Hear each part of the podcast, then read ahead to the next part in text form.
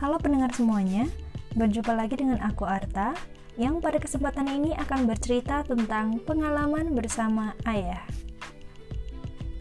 Pendengar, ketika aku membaca tajuk rencana hari ini dari Kompas edisi 16 Juni 2020, aku tertegun melihat judul kuncinya adalah disiplin.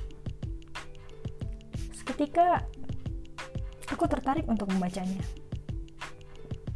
Ternyata dalam tajuk rencana ini mau menegaskan bahwa pemerintah Indonesia harus tegas.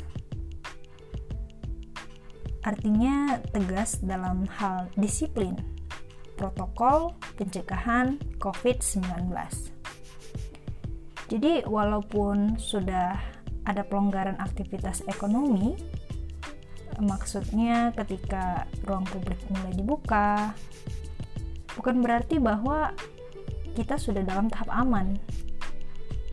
Kita juga tetap harus mengantisipasi kemungkinan terjadinya lonjakan orang terinfeksi COVID-19, bukan? Ya, Pelayanan kesehatan juga harus siap menampung jika terjadi lonjakan. Hal ini ditegaskan karena WHO mengatakan bahwa Indonesia sebenarnya belum sepenuhnya siap untuk menuju ke tahapan normal baru. Oleh karena itu, kita harus menerima ini, menerima keputusan dari WHO kalau Indonesia sebenarnya belum siap. Maka, mari kita introspeksi diri dan mari kita perbaiki. Apakah kamu sudah mengenakan masker? Apakah kamu juga sudah rajin cuci tangan? Atau apakah kamu sudah bisa menahan diri untuk tidak keluar rumah atau tidak menjaga jarak satu sama lain? physical distancing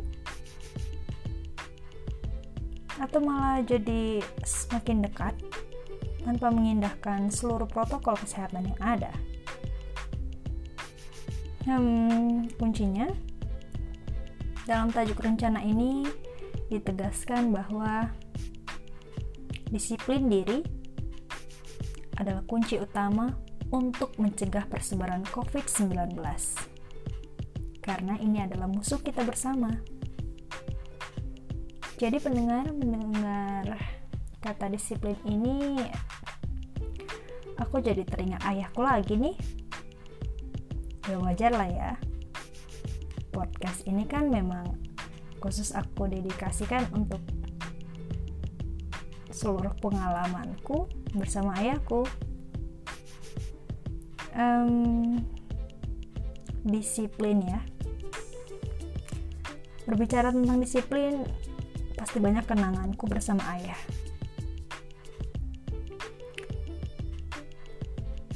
Salah satunya yang aku ingat adalah ketika SMA. Jadi SMA kelas 1 itu sebenarnya aku udah dibolehkan mengendarai motor pribadi, sepeda motor ke sekolah. Senang sih rasanya karena waktu SMP aku masih naik sepeda ke sekolah. Terus ketika itu senang aja gitu. Naik sepeda motor artinya aku bisa menempuh jalan dari rumah ke sekolah dengan durasi waktu yang sangat singkat. Tapi justru ini membawa malapetaka sih bagiku aku menjadi sepele dalam hal waktu dan biasanya kalau aku menaiki sepeda aku akan berangkat setengah tujuh teng. Pasti aku sudah berangkat dari rumah. Tapi semenjak aku dikasih sepeda motor aku akan berangkat dari rumah jam 7 kurang 10 menit. Karena jam sekolahku itu masuk jam 7 lewat 5 jadi aku usahakan bisa menempuh perjalanan selama kurang lebih 10 menit dari rumah ke sekolah. Normalnya sih sebenarnya menempuh perjalanan ya kurang lebih 20 menit ya kalau santai gitu bawanya. Tapi aku bisa memangkas perjalanan jadi hanya 10 menit dari rumah ke sekolah. Bayangkan itu tuh sengebut apa coba? Dan kalau pagi hari itu pasti crowded banget ya. Seluruh mahasiswa atau seluruh siswa atau seluruh pekerja pasti keluar rumah dan so crowded intinya. Pasti ya kalau kayak gini kecelakaan pasti tinggi ya tingkat kecelakaan. Tapi ya karena itu tadi aku sudah punya sepeda motor jadi aku hanya memiliki waktu ya sekitar 10 menit saja sampai ke sekolah. Ternyata ayahku memperhatikan kebiasaan burukku ini semenjak aku memiliki sepeda motor. Biasanya dia masih tidur sih jam 7 ya. Ketika aku mau sekolah masih tidur. Jadi ketika aku mau pergi terus pamit pasti cuman ya ya pergilah hati gitu. Tapi aku yakin ayahku nggak melihat jam deh. Eh tapi ternyata dia lihat jam.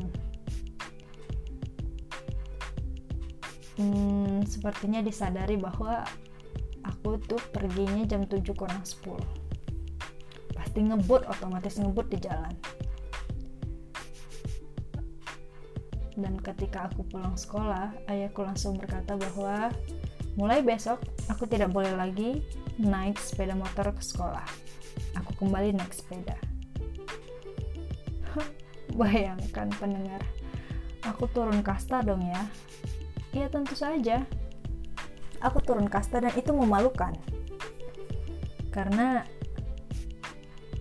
bagaimana ya wajahku di hadapan teman-temanku dari yang awalnya udah naik motor terus tiba-tiba ke sekolah itu naik sepeda.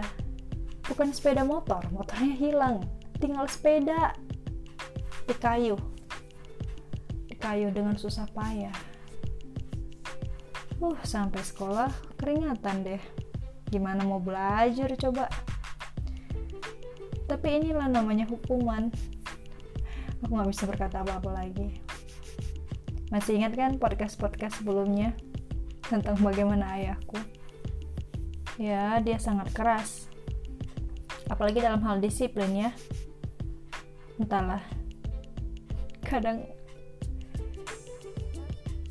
aneh aja gitu.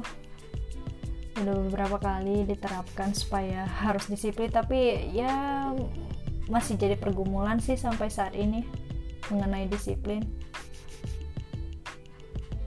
Tapi sekali lagi nggak ada toleransi sih sama beliau kalau memang melanggar ya wajib menerima konsekuensi yang ada. Uh, akhirnya aku naik sepeda ke sekolah keesokan harinya. Itu sangat melelahkan. Apalagi ketika aku ingin nyebrang itu tuh auto reflex guys. Aku melihat uh, kaca spion. Padahal nggak ada kaca spionnya. Ya namanya sepeda kayu bukan sepeda motor sepeda motor kan tinggal lihat kaca kaca spion terus nyebrang. Nah sepeda ada kaca spionnya gitu. Gak ada. Akhirnya aku harus noleh lagi deh ke belakang untuk menyeberang siangnya jam 2 jam 2 siang ya kami baru pulang sekolah dan itu panas terik banget. Apalagi di daerah asalku itu di bawah itu panas di atas lebih panas. Minyak semua soalnya. Lalu ya hukuman itu kuterima untungnya cuma satu minggu.